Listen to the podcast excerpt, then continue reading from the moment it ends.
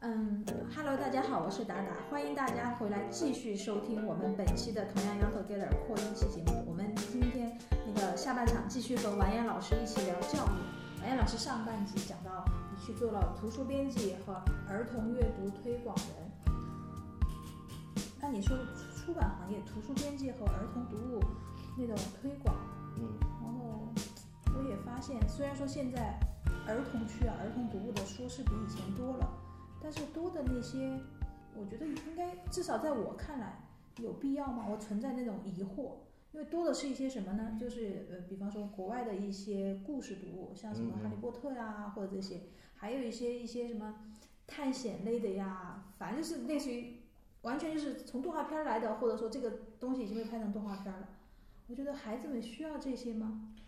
就是其实像《哈利波特》这种书，孩子是需要的，但是现在最大的问题是什么？嗯就是这个市场，它一旦有一本书做成了，嗯，就一大批的跟风。对，就是其实作为家长也好，有的时候我跟家长聊天，他们说选什么书，作为家长也好，作为小孩也好，你选的话其实是需只需要一个类型里边的标志性的书，你保证自己看。嗯至于很多的跟风类的书的话，你也能有的书就没有必要去看。我还有一个类型的图书没说到，就是您之之后，你现在也从事的就是古诗词。啊，就我现在去看儿童读物区，就是泾渭分明，一边就是那种白的，还是那种彩色的那种，反正比较古老的那种编辑的那种方式，古诗词；一边就是那种很炫的现代读物，类似于《哈利波特》啊这些的，各种眼花缭乱的。他们两个泾渭分明，还有中间一小小区域讲一些什么恐龙啊， 讲一些什么的这些儿童字帖都非常少。这这是我在我自己观察到的，我有可能去的不是专业的儿童啊，嗯也没有去上海书城，我讲的是其他的一些书店，就是现在市面上可以逛到的一些主流书店。那你去的还算挺好的书 店呢，它基本上都是文学类的书。嗯，我没有去，我新华书店也去过，全是考试的呃，新华书店儿童区的话，基本上三分之二都是作文教辅教材教辅，嗯，对然后三分之一是文学类书籍。对对对，那么像你说的这个，呃，首先就是。我作为一个作文老师，其实我是不太赞成孩子多看作文书的。为什么？就刚才那个原因嘛，你看多了，你的思维就会被限制住。你与其去看那些作文书，我的观点啊，个人观点不一定对，就是与其去看那些作文书，你不如花点时间去看名著，看那些好一点的书。看世界名著，对，现在很多的家长的一个问题，包括一些学生和老师的他们的想法就是，看名著为什么不见效？对，就是我们也知道，肯定是基础的会知道，肯定是那些名著写得好。然后呢，但是名著有时候来一串儿， 就是一套书，现在都卖丛书、卖套书，一套几十本，全是名著。那孩子就一看到那个东西就头大，我也不想看。别说孩子了，给我一下给我几十本书，我也不 想看。你像我，我我我也好久没有完整看一本书了。对，因为对于孩子来说，一个就是缺少一个正确的引导，他怎么就是不能从那些我们所公认的好书里面吸收到东西呢？他不是吸收不到，而是没那么快。就是很多家长他是要立时立即见效，嗯，他急于立即见效，但是我们也知道，小时候看名著很多的那种感悟，他不是说我今天看了，明天就能马上，可能过了很多年，或者说我遇到相差不多的事儿了，我才能会有所感悟。很多家长那看作文书的话，其实他除了马上就用到以外，他没有别的任何作用。那家长反而会觉得有一些作文书有效，有效、短平快，现在真的就是。对，所以我跟家长说，作文书我不能说完全市面上所有的作文书都不好，我我可以这么说，就是我以前也参与过编辑一些作文书，它最最过分的是什么？你以为曾经有一度，你到大卖场里，到沃尔玛、到大润发里也是能买到作文书的，对对，我记得，叫什么《作文宝典》，嗯很厚一本，标价标八十八、六十八，卖给你十块。这种书很多家长都买的是这种书，嗯，我可以很明确的告诉你，这种书一个礼拜做出来的，一个礼拜就做出来了。宝典，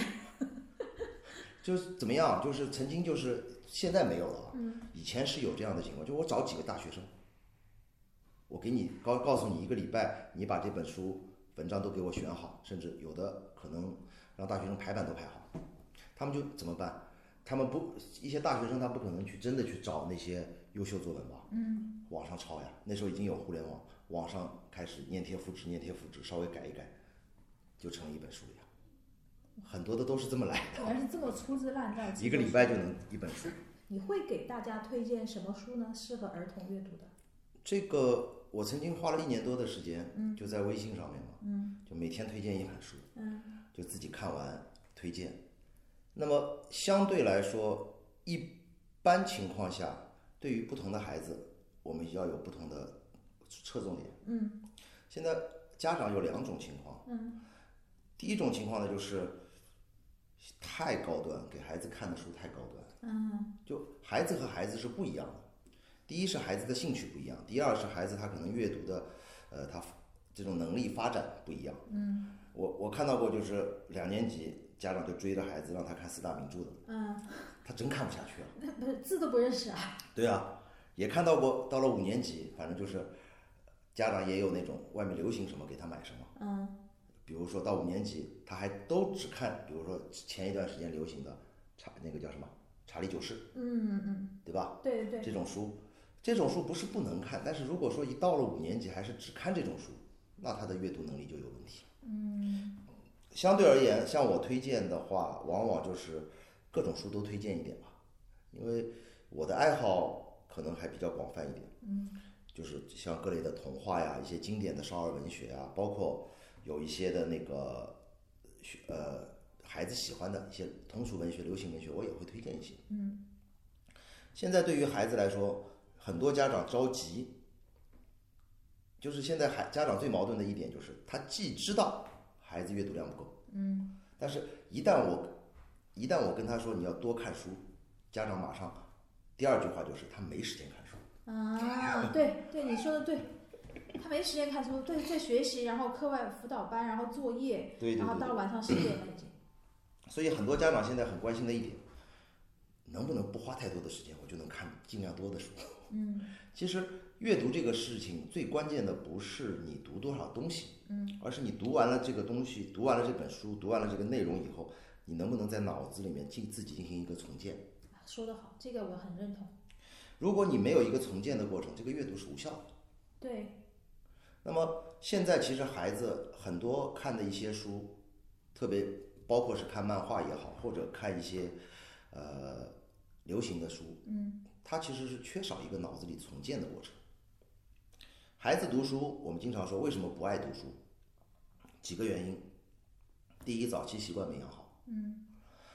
第二，周边没有这个阅读环境。其实还有一个很重要的原因就是，他读完了以后没有一个分享的过程。哦， 所以读书会很有必要办啊，就是至少家庭读书会要办起来。所以你会发现一个很有趣的现象，就是假如说同学之间最近在流行读什么书，嗯，很快的所有的孩子都在看。对，其实他不是真的一定喜欢这个书，他是为了跟同学之间有话题，嗯就跟大人们一样，身边的人都在最近都在看什么电影，看什么电视，你也不知不觉会影响的去看一眼。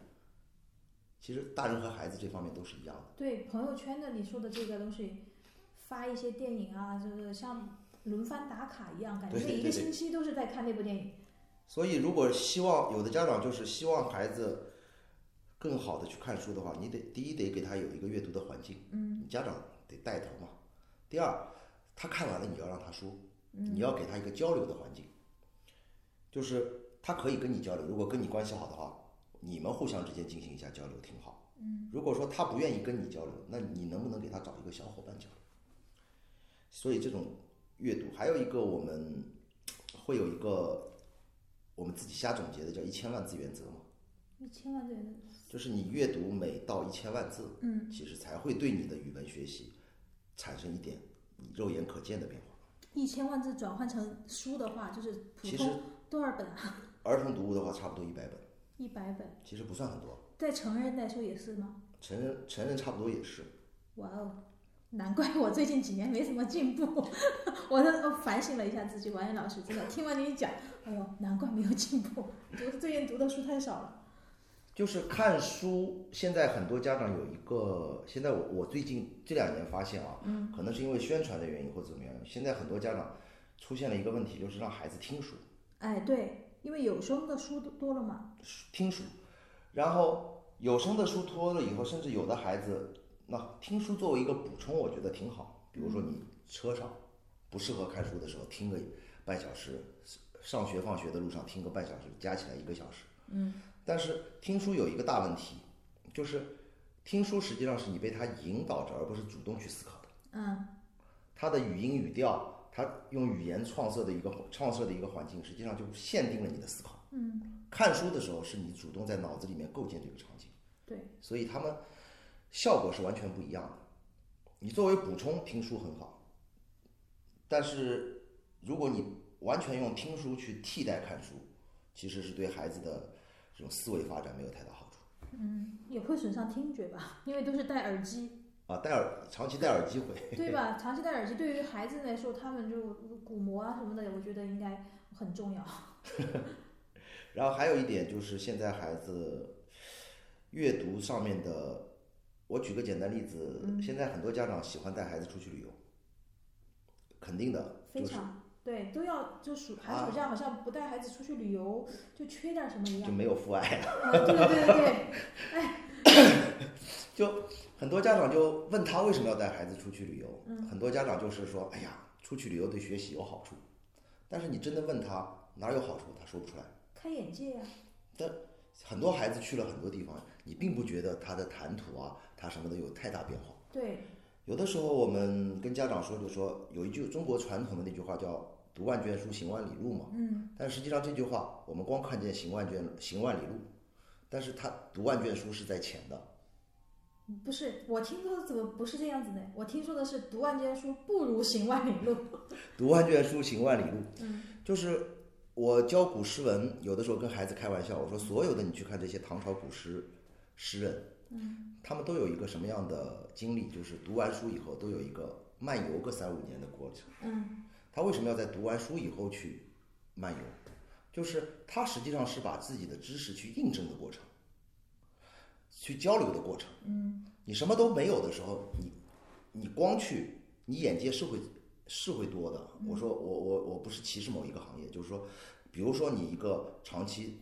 到处开车做物流的人，嗯，他知知道的东西一定比你一个不到处走的人多。对但是他这个所知道的东西，可能对于学习本身是没有促进的。啊，所以我就之前有几个孩子，他要去杭州去玩，去年，嗯我说你去杭州之前呢，呃，先可以试着读几本书，做做功课，做呃，我说你可以先把《说岳全传》读了，嗯有兴趣的话呢，看一看《济公传》，嗯看看《水浒传》。这些段落读完了以后，你再去玩杭州，你会发现杭州很不一样，因为你会发现杭州到处是故事。哎呀，我到了永靖门，你就想到，哎呀，《水浒传》里谁谁谁就是死在这儿的，嗯，对吧？我你现在到还不知道谁死。 你到了那个六合塔就知道，哎呀， 对，那个武松和鲁智深就是死在这儿了。嗯那你这个旅游其实就是印证了你的读书，你的读书，你会发现读书很有意思。要不然你光读，其实它这里一个一个地名，对于你来说就是一个一个地名，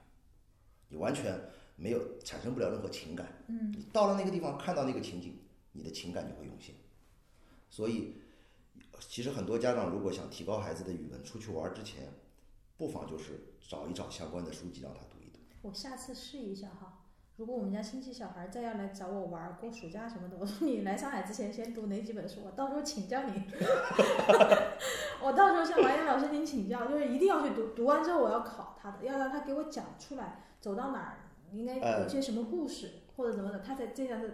他才代表着他是认真读了那几本书，读对进去了。甚至你给他讲，他也能有反应。嗯所以，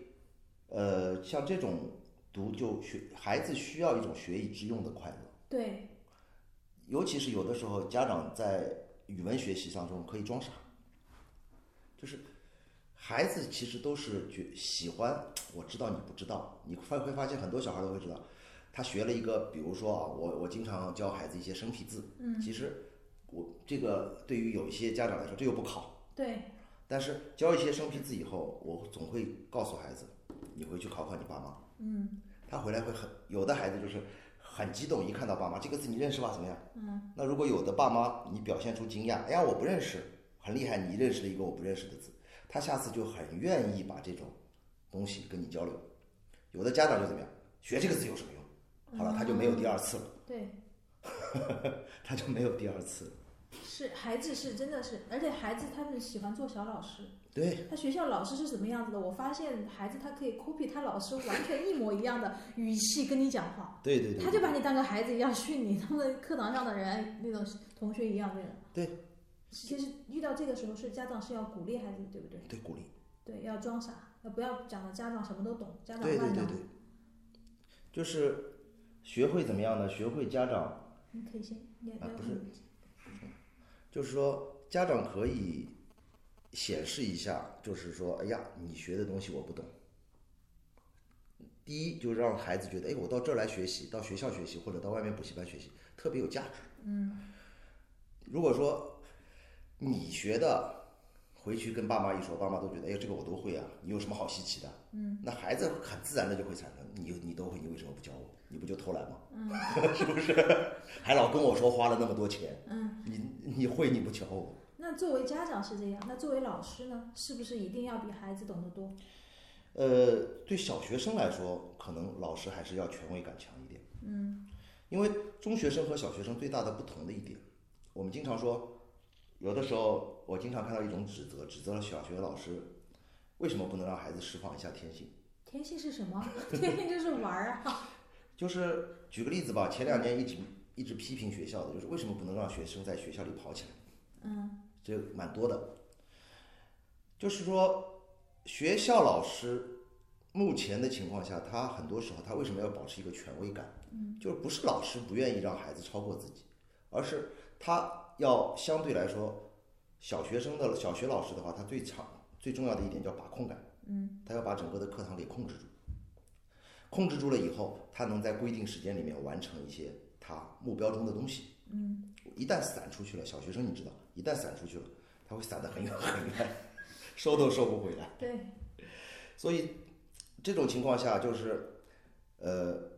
像我做老师的，我是希我当然希望一个小学生很多方面的知识比我强，他也一定有某些方面的知识比我强。嗯但是因为我是教语文的，那我必须保证我在语文这方面比你强。就是要靠大量的阅读碾压他们。对，要靠一些知识点的嗯积累，知识的积累。那么小学生还好一点，有的时候遇到中学生的话，真的就是会感觉他比我 强。就是他，你不知道现在他们接收信息的渠道多种多样，他们有看过的某些知识，你真的有可能你就是平时是触及不到的，对对因为对人对，总会在一个一个范围内吸收知识，我觉得很难就是出到那个圈。你像我要去了解学生，我会嗯每到假期的时候，像我基本上几个视频网站的会员都开的，嗯，就是基本上他们最近在看什么，我也会看一眼。然后你看弹幕吗？ 呃，有的时候会开，你看弹幕，然后你会觉得某些句子，哪些句子就是让你印象深刻，觉得语法怎么这么奇怪，用词 对用的这么奇他怪。们新时代的那种语言用法，嗯有的时候看不懂，嗯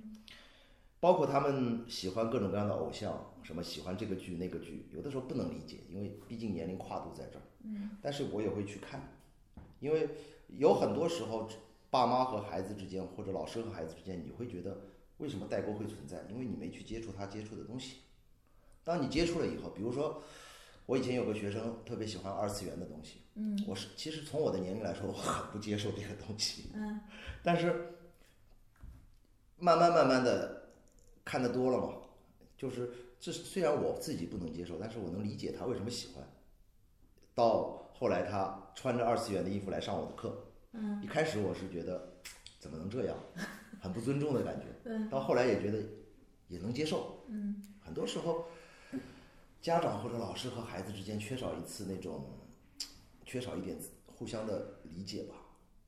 就是进进入互相的世界，去看一看对方的世界是什么样子的。对，对，你可以不接受，但是你一定要就是应该是怎么说，就不要去批判。对，对，对，对，不要太急于批判。对，你就像之前我们做过一个让孩子做过一件事儿，嗯我就说你们回去看看，爷爷奶奶家里面是不是调查一下啊，是不是有以下的生活习惯？嗯比如说，冰箱里面总有剩菜，嗯穿过的衣服总是不舍得扔，嗯然后呃新买的衣服总是不穿，总是先穿老衣服，等等等等，老是会在电视机啊、电冰箱上照一个罩子。我说老一代的人是不是有这样的情况？你们去调查，然后调查了，然后我说你们给出你们的结论，然后所有的人孩子一开始的结论都是，哎呀，这些人他们就是过时了。嗯他们就是不舍得花钱，嗯他们就是抠门儿，什么样什么样。那我说你们回过头来想一想，他们为什么要保留这个特点？他们就是因为这样，所以把你爸妈养大的。在那样的时代，他们如果不这样，他你们爸妈，你你让爸妈回忆一下小时候的生活，他们哪有那么样的生活？嗯他们就是抠抠搜搜，抠抠搜搜，所以能度过很多困难时期。嗯那回过头来，你去指责他，其实或者你爸爸妈妈指责他，其实你是没有这个资格。嗯。然后很多时候就是一代不理解一代人嘛，沟通很多时候就是你得让他知道你心里想什么。对。而且现在孩子就是太快了，跟老人沟通啊，你说到沟通这个事情，他们因为现在看视频网站一样，都是点倍速，所以他们已经习惯了倍速播放，就代表着他跟老人沟通的时候也是噼里啪啦，就是老人可能还没听懂，还在听到你上一句话呢，你就讲下一句话了，哎，你怎么回事？已经老了，对，现在有一个你刚才说到，我就想到我教作文的时候，嗯，包括现在孩子交流的一个普遍问题，就是往往像我过来，如果我要教学学生的话，第一步就是大量的识字，嗯，很多孩子识字这关是过不了，啊，你说小学还是中学？小学、中学都有这个情况，他识字这关都过不了。嗯就是一个是现在我们大量的使用电子产品了以后，他写的少了。嗯另外一点呢，就是很多家长对于识字的概念它是有偏差的。我们现有的识字，认为一个孩子认识一个字了，他是会认、会读、会写，嗯我就觉得他是认识了。但是最关键的一步，很多孩子达不到，叫会用。他只是认识、会默写，嗯但是他缺少日常生活中的使用，这第一步。第二步的话，现在还有很多孩子出现，就是需要大量的练的一个能力，叫做说长句的能力。说长句的能力，对，现在很多孩子他习惯于说短句，嗯你你会发现跟孩子交流，他很多的句子都是很短很短很短，嗯，或者拆分的很短，包括举个例子，你喝水，呃，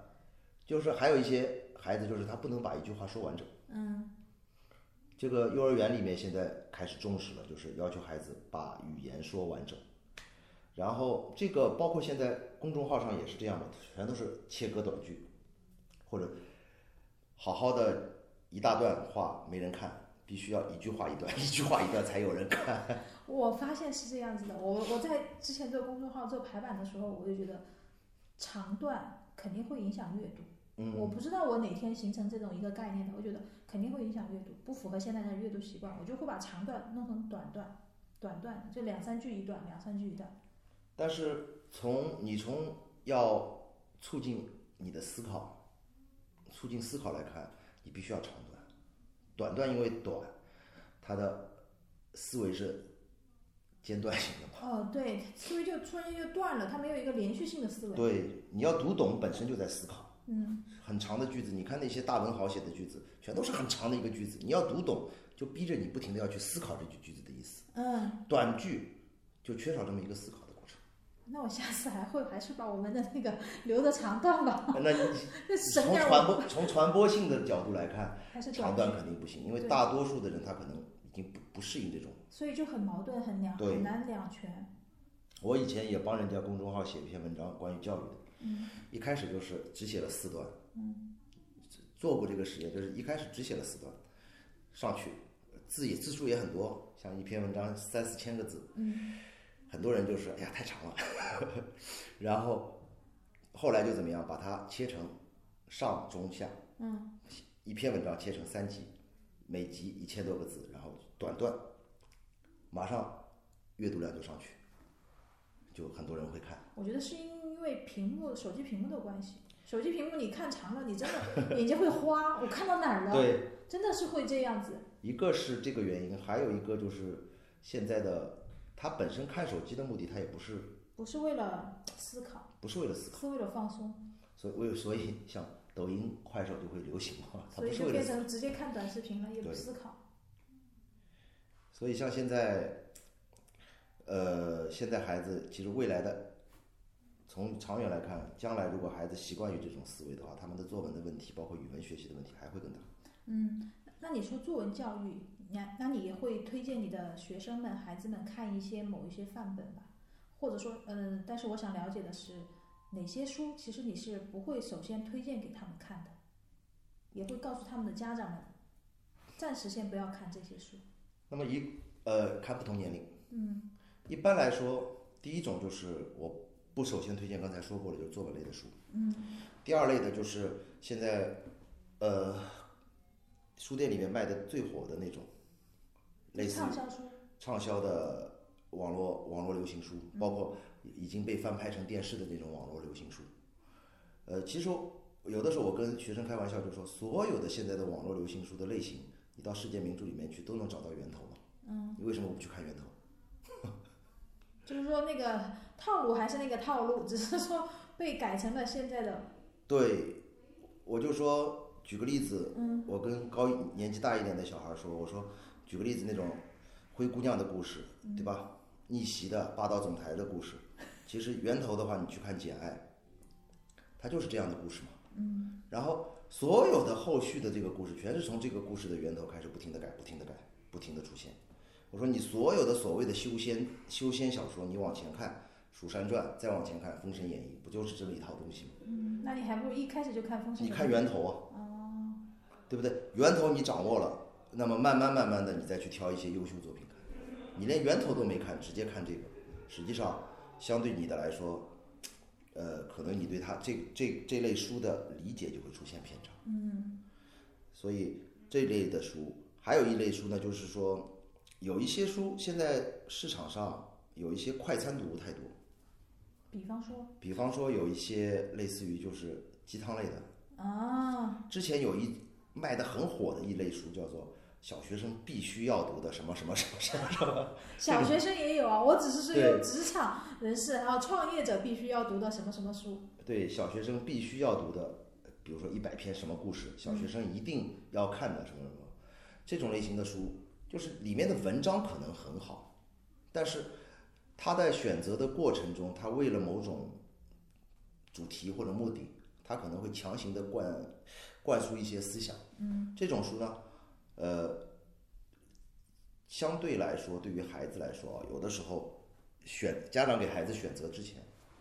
要注意一点，因为这里面很多书它会出现一个什么问题呢？它是在一篇大文章里面截取一段，嗯，它为了套这个主题截取一段，然后其实可能它就是强行扣主题。如果说你没有联系上下文，孩子可能对于这篇文章的理解，对于这个作者想要表达的东西，他是会有一些误解的。嗯，再加上有这些文章很多的，其实就是为了凑凑，当时赶一个热门儿凑一个热门儿之类的。就是说没有经历过实践的好的对书，还是要就是说要看他的创作实践，还还还有他在世界上流行的时间有多少。对，就是名著唯一的一点就是它是经过时间沉淀，嗯就是它的好坏其实别人都说清楚了。嗯，即使它有不好的地方，比如说我们说《西游记》里面也有很多不好的地方，《水浒传》也有不很多不好的地方，但是这些不好的地方已经有人批判过了，已经有人指出来了。你在看的时候，或者家长指导孩子看的时候，你就能够很好的去回避它。嗯但是，一些最新的书，第一没有经过时间沉淀。比如说，举个很简单的例子，我们读书的时候，那时候网络刚刚兴起，就特别火的一本书叫，呃，第一次亲密接触对，是是谁的痞子蔡啊，的？对，人手一本的那种对，，我没买。几乎每个人都知道这本书嗯，大部分人都看过的这本书，现在谁谁还看过？嗯，谁还记得里面有什么东西？对，现在应该书架上都找不到。根本找不到了。对，现在，所以说它没有经过时间累积的一些东西。当然，你赶个热点看一看，但是既然家长已经说我的孩子没时间了，就不要把时间再浪费在这上头了。那王艳老师，你刚才说的是一些现代读物，对，嗯，那有没有你说你还那个古诗词方面呢？为什么我们现在的小学生也好，中学生也好，还是要继续学习古诗词？我们是想从古诗词里面学习到什么呢？这个古诗词呢，就是它是语言最高表达形式嘛，诗词是古诗那个语言最高的表达形式，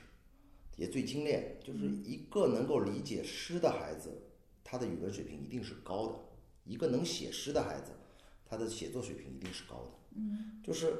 诗词最关键的是，就是我们经常说的学语文学什么？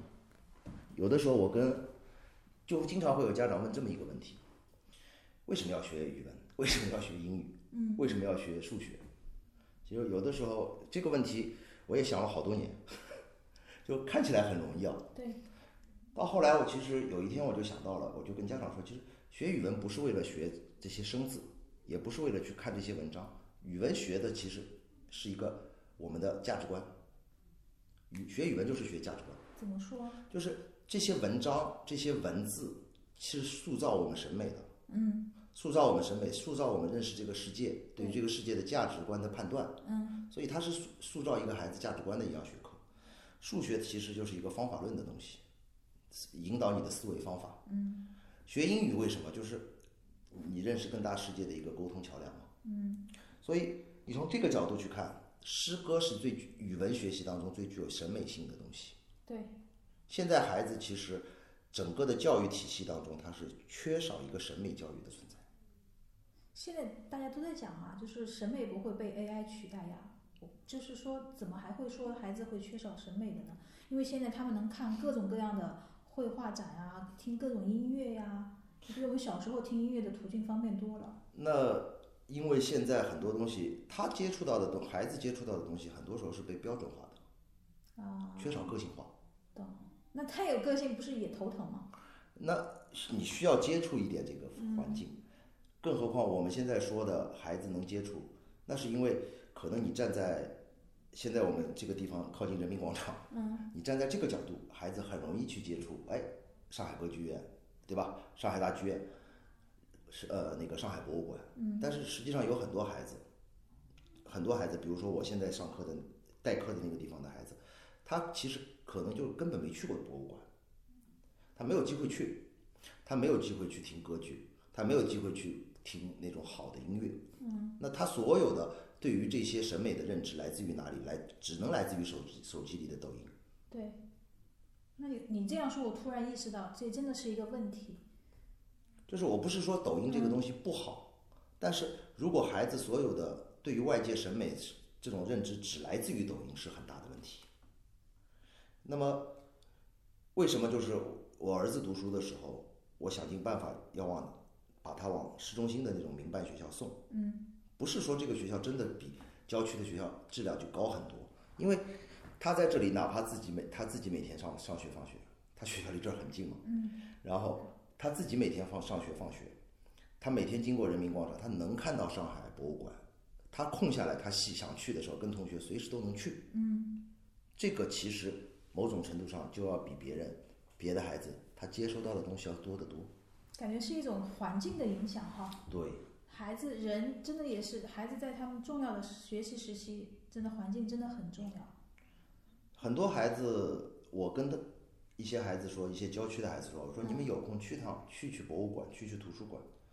但是对于他们来说，一个家长没有这个意识，第二个就是对于他们来说太远，确实是有一些距离上的负担。现在虽然说各个区都在建自己的，但是相比来说，最好的还是在市区嘛。对，所以为什么学古诗，就是从另一个角度，在他脑海里面留下一点中国传统审美的一些东西。你说现在可能一开始的时候，小孩只是单纯的背，对，他就每个小孩都在背古诗啊，就《唐诗三百首》。现在从小每个小孩被拉出来 都要会背几首诗才可以吧？现在就是说，像我们教的话，我们会讲，嗯，从那个诗人到这首诗都会讲一讲。但是现在学校里边，一个是教学进度的问题，还有一个你讲的跟考点未必一致。嗯所以说，很多老师并不会花很多时间去讲诗。那么，哪怕只是他背了，在未来的有一天，他可能遇到相同的情境了，他就会产生一种审美体验，嗯，总比不背好。 就我们两个讲法，是这这个我觉得还蛮重要的。像有时候我会跟我就读书比较多的同学，我们就是 即使看见了同一幅就自然界的美景也好，或者什么的，我就觉得我语言匮乏。我真的很惭愧的说，我就是会有时候我觉得我语言匮乏，但是他就比较能精准的借用某一些名家名句也好，你说或者说古诗词也好，他就能把这个情境形容出来对。我觉得哦，这就是我想说的。就把更好的表达一种情感。对，而且古诗词这个东西吧，对于你将来表达上的语言的凝练，包括到传达的到位，其实长期进行古诗词训练对将来是有好处。那王艳老师，既然讲到这里，你们只是对于中中小学生进行古诗词训练嘛？成人的有没有？ 我觉得成人的也需要，特别是成像人，我有有朋友在做，如果说能够达到语言的凝练、精炼啊这种的，我愿意去学。 我觉得我就废话太多，我可能是聊天，就是就是感觉就不够词不达这意。个其实外面针对成年人的也有，嗯，但是可但是他能们教的怎么样？呃，有一些还是不错的，嗯，就是包括有一些有一些大学老师啊，或者说专业从事这这些研研究的人，定期的开讲座也是有的。其实对于家长来说，对于大成人来说，可能就是缺少这个时间去关注这方面的信息。嗯，对，就是好像已经是就是信息的空白区了。 对，如果不是家长有小孩在上学啊，或者上古诗词啊这种的，我唯一能接触到的是什么呢？就是中央电视台的什么古诗词大会 啊。对对对对，就我妈看的时候，我才跟她看一眼，我平时我自己也不会看的。但是就觉得，哎，能背这么多诗，好羡慕啊！他们这脑子是怎么长的？ 怎么这么厉害？是就包括我们有的时候上课的时候，有一些家长会要求试听，对，嗯，试听了以后，你会最后会发现，哎，家长的兴趣比学生的兴趣大。学生因为他的注意力的原因，他做不了很久。嗯，但家长一节课听下来，他会觉得，哎，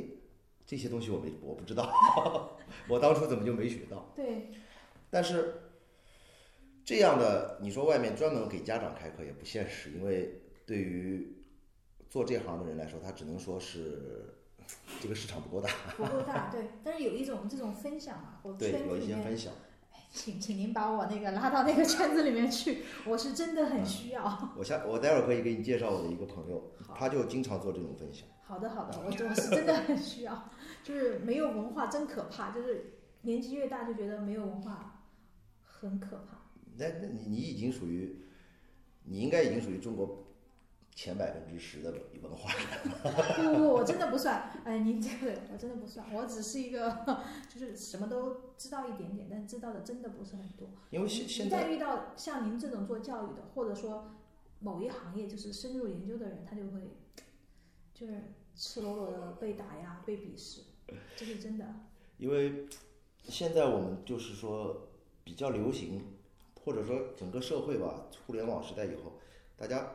比较那个什么叫知道，嗯，它不叫知识，对吧？对什么东西都知道一点对。包括现在你说的这个知识的重要性，其实很多，包括很多家长他都不能体会，他不能意识到。现在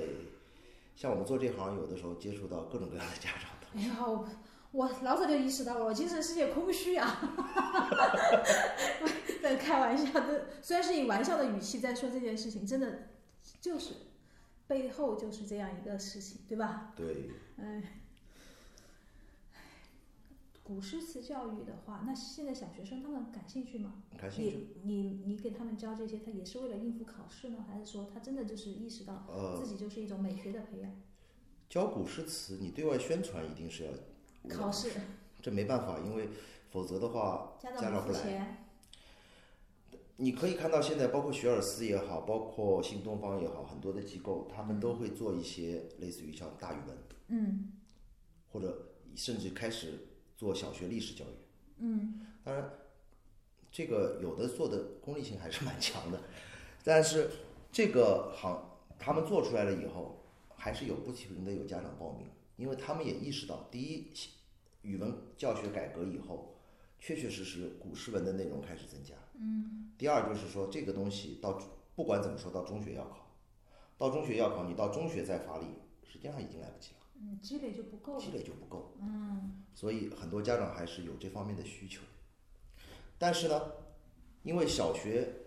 毕竟考的不多，那怎么样去鉴定 学的怎么样，考的对学得怎么样？其对实这也是现在存在的一个问题。其实我的感觉就是，像我的我的出发点就是，我不是说一定要教到他多好，但是我一定要教到他不反感这个东西。嗯他将来接触这个东西，他能够主动的，至少不需要你拿了个鞭子逼着他快给我背。很多家很多孩子到最后背文言文不都是家长在边上骂又骂又打的，他都不肯背吗？文言文是古呃，这个这文言文又是另外一个范畴了。对于我来说，文言文好像更难。文言文其实很多也有很多很有趣的东西，对，就是有一些，之前我还跟我朋友买了那个那那本书叫什么来着？西南联大的那个、那个不啊南渡很北火归吗？，南渡北归，对对对，不就很火嘛？我发现都是文言文，然后我我开始就是信心满满的说一天只读一篇，后来发现读了三天读不下去，因为读不懂。那个东西就是说，像我去年暑假买了一套二十四史，嗯到现在也只看完十集。嗯后面的都没看到， 因为这些东西看这些东西不是你看不懂，而是你真的需要一个大段的时间空下来看，而我们现在就是缺少这样的时间。因为你你来来回回要思考它那几十个字表达的什么意思。对，还要查一些工具书。对，你如果没有一个大段时间停下来，这些书最好别去动，动了你就永远看在这一页。是这样子的，我就永远看到那一页。我为了自己能加深理解，我还抄书，嗯，就是讲读书不如抄书嘛，对吧？对对对抄着对抄着就懂了嘛。 既然是几千年流传下来的，肯定是有道理的。其实有的时候像这种文言文的话，像孩子啊，嗯我建议有很多有趣的内容，你是可以，如果说不是为了考试的话。嗯可以从有趣的内容先入手。很多家长上来就是《古文观止》，孩子背，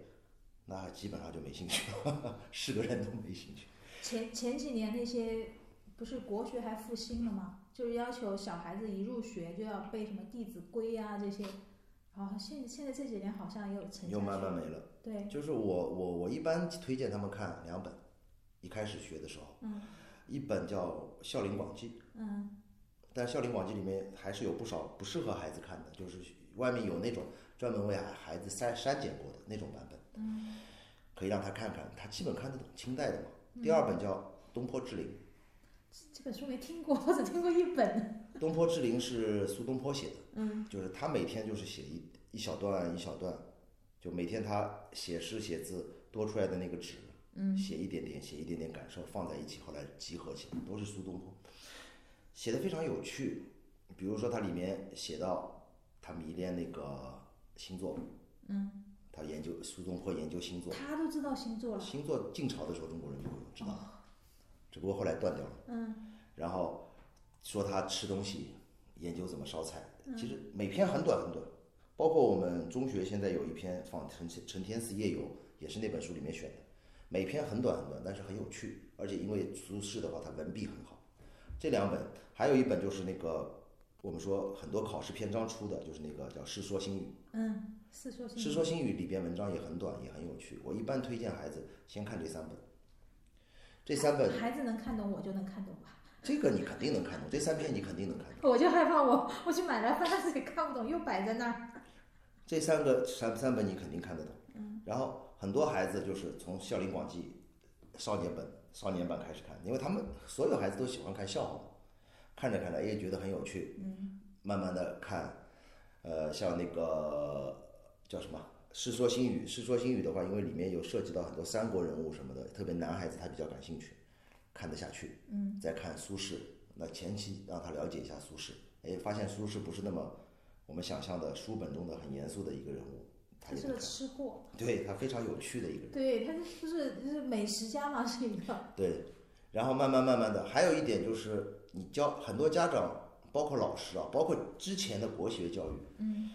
国学教育它有一点很不好的一点，就是它把这些诗人也好，古代的一些人物也好，过于的伟大化。嗯，其实孩子不喜欢伟大化的人物，他一旦你把他伟大化了以后，他就会觉得这个人跟自己距离太远，我永远不可能那么伟大，对我为什么然要后去学习它？然后就觉得他讲他就是一本正经，他讲出来的东西就很严肃，就没没意思。所以我们现在其实需缺少的是家长在或者老师在教那个孩子这些古代诗人或者，其实我们应该把它可爱化一点，那孩子可能就会慢慢慢慢爱上这个作者，喜欢这个作者。哎，我们真的是哎，就讲到李白的什么诗的时候，啊，李白是历史上多牛的诗人，怎么怎么样，一开始都是这么开始的，你一定要读背他的这首诗，这首诗讲什么？你先背下来，对，然后慢慢慢慢，你就会觉得跟你距离感太太远了。难怪不能产生共情。对，就比如说我在讲那个宋孟浩然之广陵，嗯，他那个孤帆远影碧空尽，唯见长江天际流。我说，其实你不用想这个，你就想一个情景，就是你过年回老家，然后爷爷奶奶送你，对吧？你那个车开得越来越远，越来越远，爷爷奶奶在干嘛？他们即使你车开不见，开的不见了，他还站在那儿看呢。这不就是孤帆远影碧空尽，唯见长江天际流？李白不就这样？李白就跟你爷爷奶奶一样，嗯，他马上就能感受了，就知道这个人是什么样子了。这个人他其实也是一个很正常的人， 对不对？而且也能理解这个故事。嗯，把这个人，就是我们的教材里面，一旦说到一个古代的诗人啊、文人啊，就会把他伟大化，把他的缺点避而不提。嗯，其实有的时候提提小缺点，会让这个人孩子更喜欢这个人。李白的缺点就是不会做人呀， 对吧？ 就爱喝酒，不会做人，不会溜须拍马。我对上次呃，这个溜须拍马，我们听众随便听听啊， 就是不会做人，情商低。要不然为什么当官就能被薅，还被薅了呢？还被发配那么远呢？ 是吧？ 对对对，所以这个学古诗，接下来而且接下来会越来越重要，会越来越重要。为什么这么说？因为我们现有的叫什么新教材嘛，嗯部编版教材，嗯，你看一下这两年古诗的内容在逐年增加，古诗文的内容越加越多。嗯，前两年我看一八年的时候还是必备一百二十九篇，今年已经是必备一百二十一百四十二篇，哇哦，就就九年制义务教育哎呀呀，多背 十几篇。多备十几篇，所以呃准备是要早做起，而且现在的语文教育它慢慢慢慢的要去考纲化，就没有考纲了。比如说，它现在有一个必读书目，嗯这个必读书目里面的书，经常性的在中学是出现在考试里的，嗯，但是上课是不讲，哦，就就要求你学生就会花大量的时间去阅读。课外阅读，他要鼓励你课外阅读，而且之前温如敏就是新教材的总编嘛，嗯文老师他不就说了吗？未来的就是要让三分之一的孩子，未来的高考语文就是我们要要让三分之一的孩子做不完考卷，就是逼着大家提高阅读量，提高阅读速度。嗯。所以现在不是流行一种说法叫做“得语文者得天下哎，为什么这种说法永远都在变啊？学好数理化，走遍天下都不怕啊！现在就变成得语文者得天”下。啊，之前之前说学英语赚钱多，是吧对呀、对呀、学好英语好出国呀，对啊吧？因为那个时候八十年代不就流行出国嘛，所以对就对是对流行这个。后来九十年代就是崇尚科学嘛，就科学出来了，就学好数理化，走遍天下都不怕。对，现在又其变成嗯实现在总体来说还是学理科优势大一点，虽然我是教语文的，嗯，好我也找发工现作好找，不仅工作好找，而且发现就到了这个年纪吧，你接触身身边的人，你发现如果他是学理科的，他那脑子真的是溜溜的， 就和我们学文学的那种飘的浪漫的那种，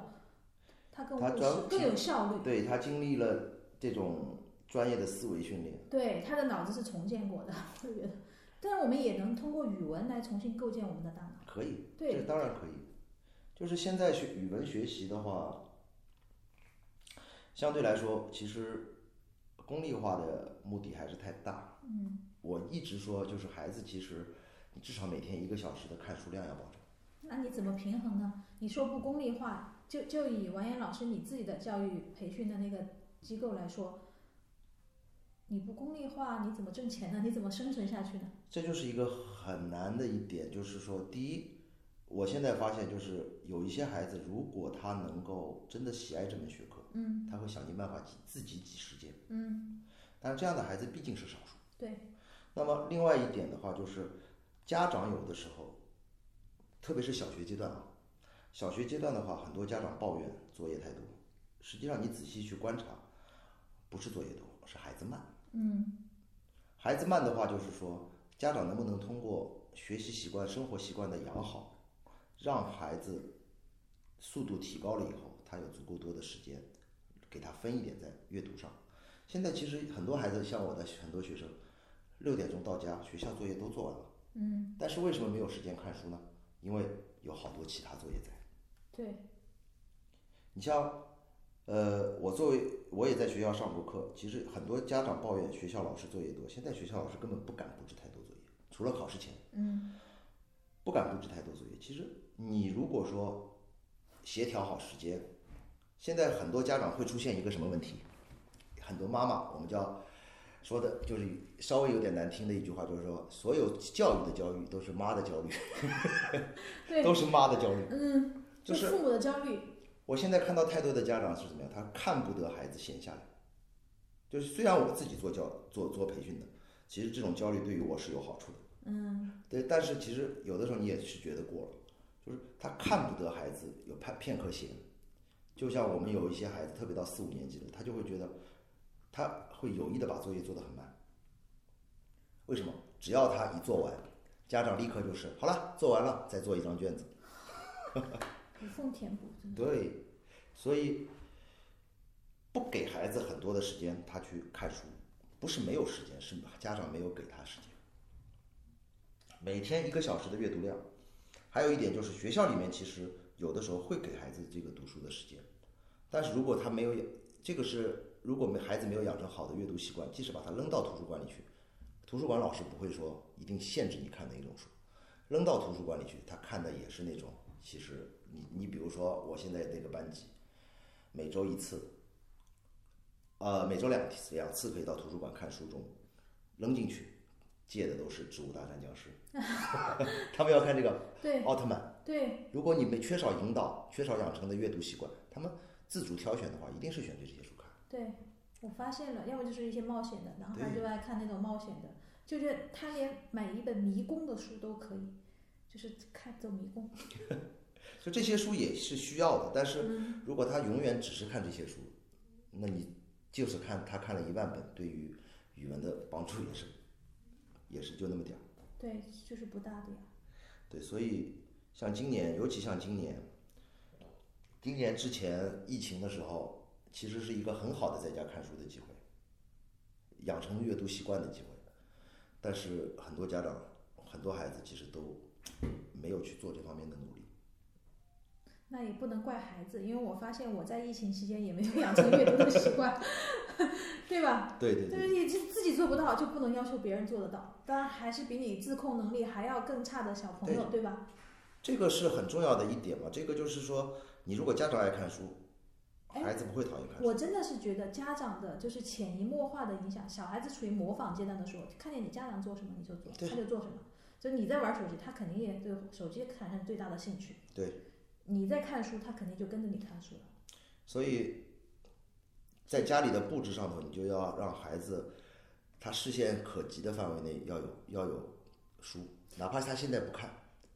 将来有一天他说不定就拿起来看。在你的这么长的那种教学时间里面，你有没有碰见过那种家长？就是说，小学的时候就要呃，幼儿园的时候让孩子解放天性，随便玩，不用学什么。到了小学的时候，也觉得嗯，成绩嘛，马马虎虎过得去就好。到了中学，哎呀，不行了，我们家孩子这个怎么救一救？很多，很多其其实就是家长对于孩子未来教育问题的规划出了一开始就出了错误。出了问题，嗯，就是其实你会发现很多家长根本不了解自己孩子，他不了解，就是我们有的时候开玩笑，干脆你佛系到底，嗯，其实也没什么大问题。对你他也不会差到哪儿去，只要对品格过得去， 就是你哎，你生活习惯各种习惯养好，嗯，你佛系到底了，其实问题也不大。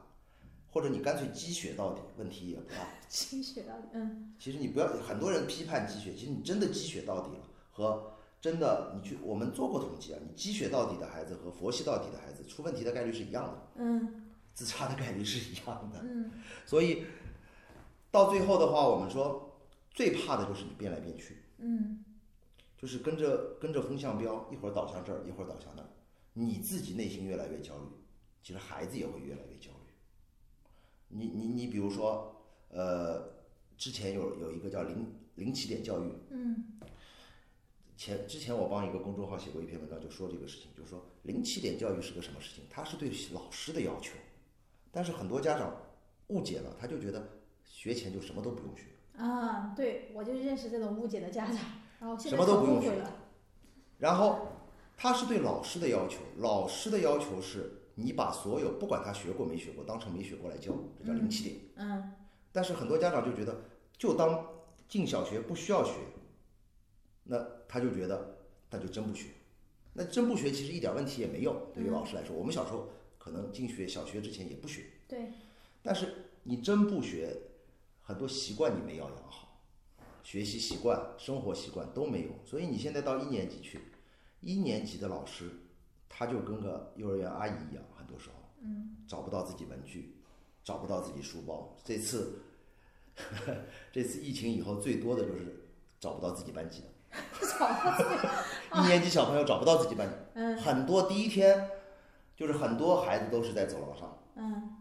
很多在走廊上，老师经过，校长经过，你是几班的啊？不知道。后来把这些孩子全都拢在一起，各个班班主任来领认嗯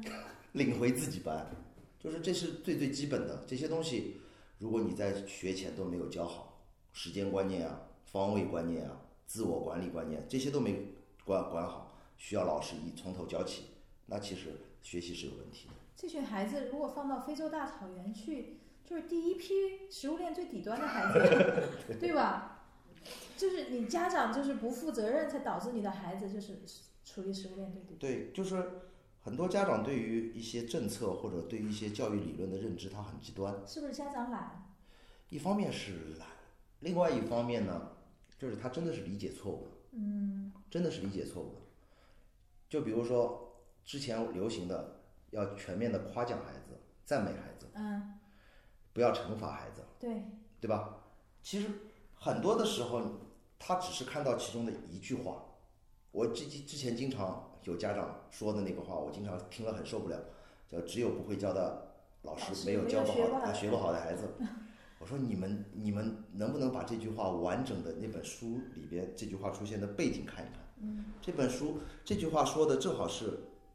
我的我算师爷吧，嗯叫陈鹤琴嘛，嗯就是我们那个学校就是他创办的。陈鹤琴先生说的，他说的这个整个的前后，他是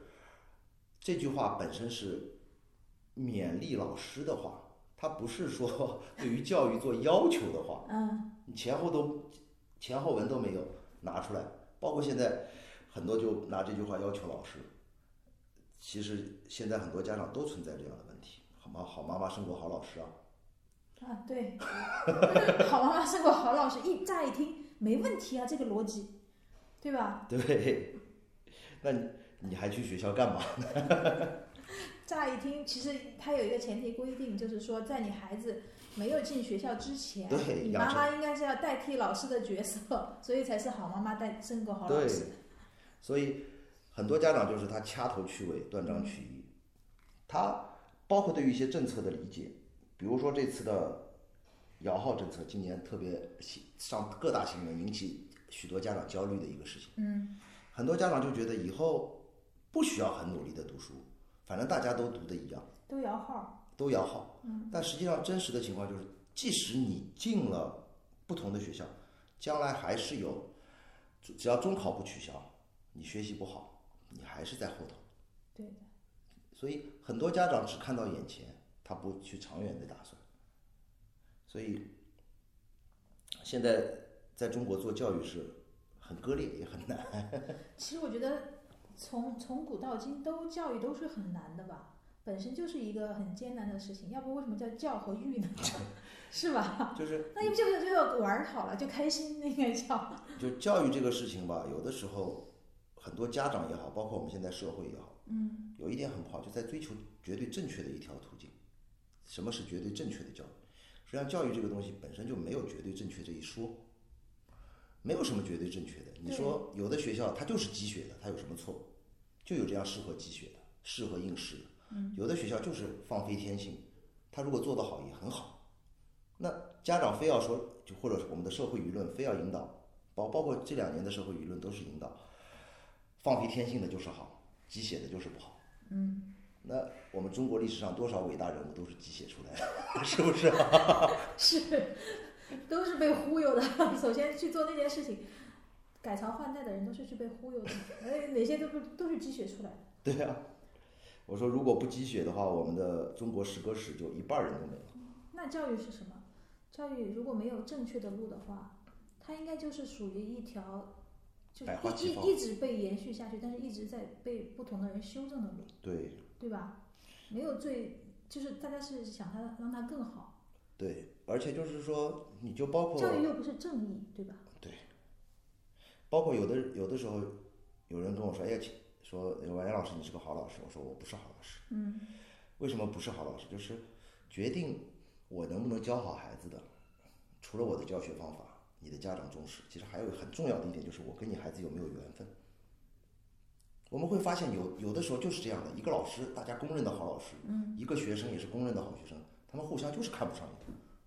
就是有这样的情况，嗯。那么有的时候就会出现一个很差的学生，哎，换一个老师他就变好了。其实我们说这个悬一点的说法就是，这个学生和老师之间他缘分到了。那那比较好的老师，他会不会扩大自己的这个缘会分值？会会会会，就是他会，就比如说相对好一点的老师，他会，比如说，呃，有更多的方法，嗯更多的途径去让孩子喜欢自己的方式，嗯，他会不停的去转换。但有的老师，当然有的老师他可能就是这个缘分是比较狭窄，你不能说他不好，嗯但是他就是一条路走到黑。但是如果说你适应了他，就非常好。就跟古古时候或者说旧时旧时代的那些师徒关系一样。对对对就对有些人就是怎么说，就是在那个师傅手底下过得很艰难，但是他最后还是很艰难的过出来了。对对对，他真的你能熬过那一关，可能你就是一个飞跃。对，所以我们现在，呃，包括家长也好，其实在教育这条路上，自我限定啊，对老师的限定啊，对社会的限定，它就是太多了。嗯，那好，那我们今天也和完颜老师聊了这么多教育这个话题啊，就实在是太宽广了，我们就只能聊到聊到一些关于阅读啊，关于古诗词教育的。那最后，完颜老师就是说，对于想从事这一行业，或者说想进入教育培训，不管是去学校也好，还是一些呃校外的这些辅导公司啊，或者那叫什么辅导培班训机构，培训机构也好，就是你你给这些年轻人一些建议或者意见，他们需要具备什么样的素质？自我检验吧，先做一份工作之前，我觉得你你选择一份事业之前，你要先自我检视一下自己合不合适。就是如果你要从事教育培训行业呢，第一点就是说，你应该反省，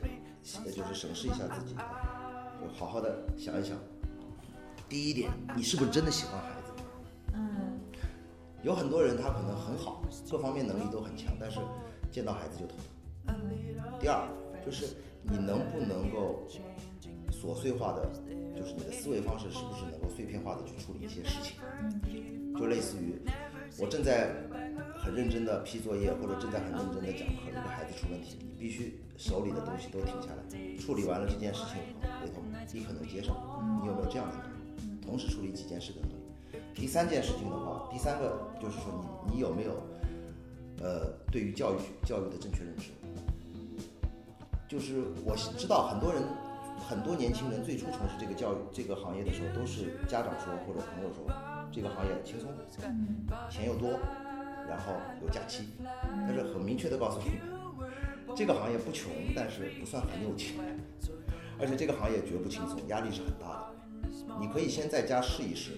让爸爸妈妈做老师或者让朋友做老师。你如果连续讲一个小时，喉咙不痛，你是做这个的人。哎，你说到最后这一点，哦我发现我以前上过课，讲完一个小时，我喉咙痛，我不是做这个的料， 我那个先天就是硬件不达标，真的很痛。呃，到后来喉咙就很多人发声都发不出来。对对对对，就是常伴保温杯，对吧？像我们以前专门有一节课就是要练发声，所以像我们现在，你像我礼拜六的话，早上到晚上要上，最多的时候要上八九八个小时到十个小时，就基本上大多数时候都是自己讲，但是讲完了你喉咙不能哑，一哑第二天不能上。对，那真的是而且讲多了以后，你会发现气不足，年纪大了会发现气不足。黄芪。 啊，开玩笑了啊！谢谢大家收听我们本期扩音器节目，谢谢婉言老师，谢谢大家，下期再见。再见。以上是我们对教育培训行业的相关讨论。如果你也想要分享或了解这一行业更多的信息，可以关注微信公众号，同样“杨子归了后直接留言。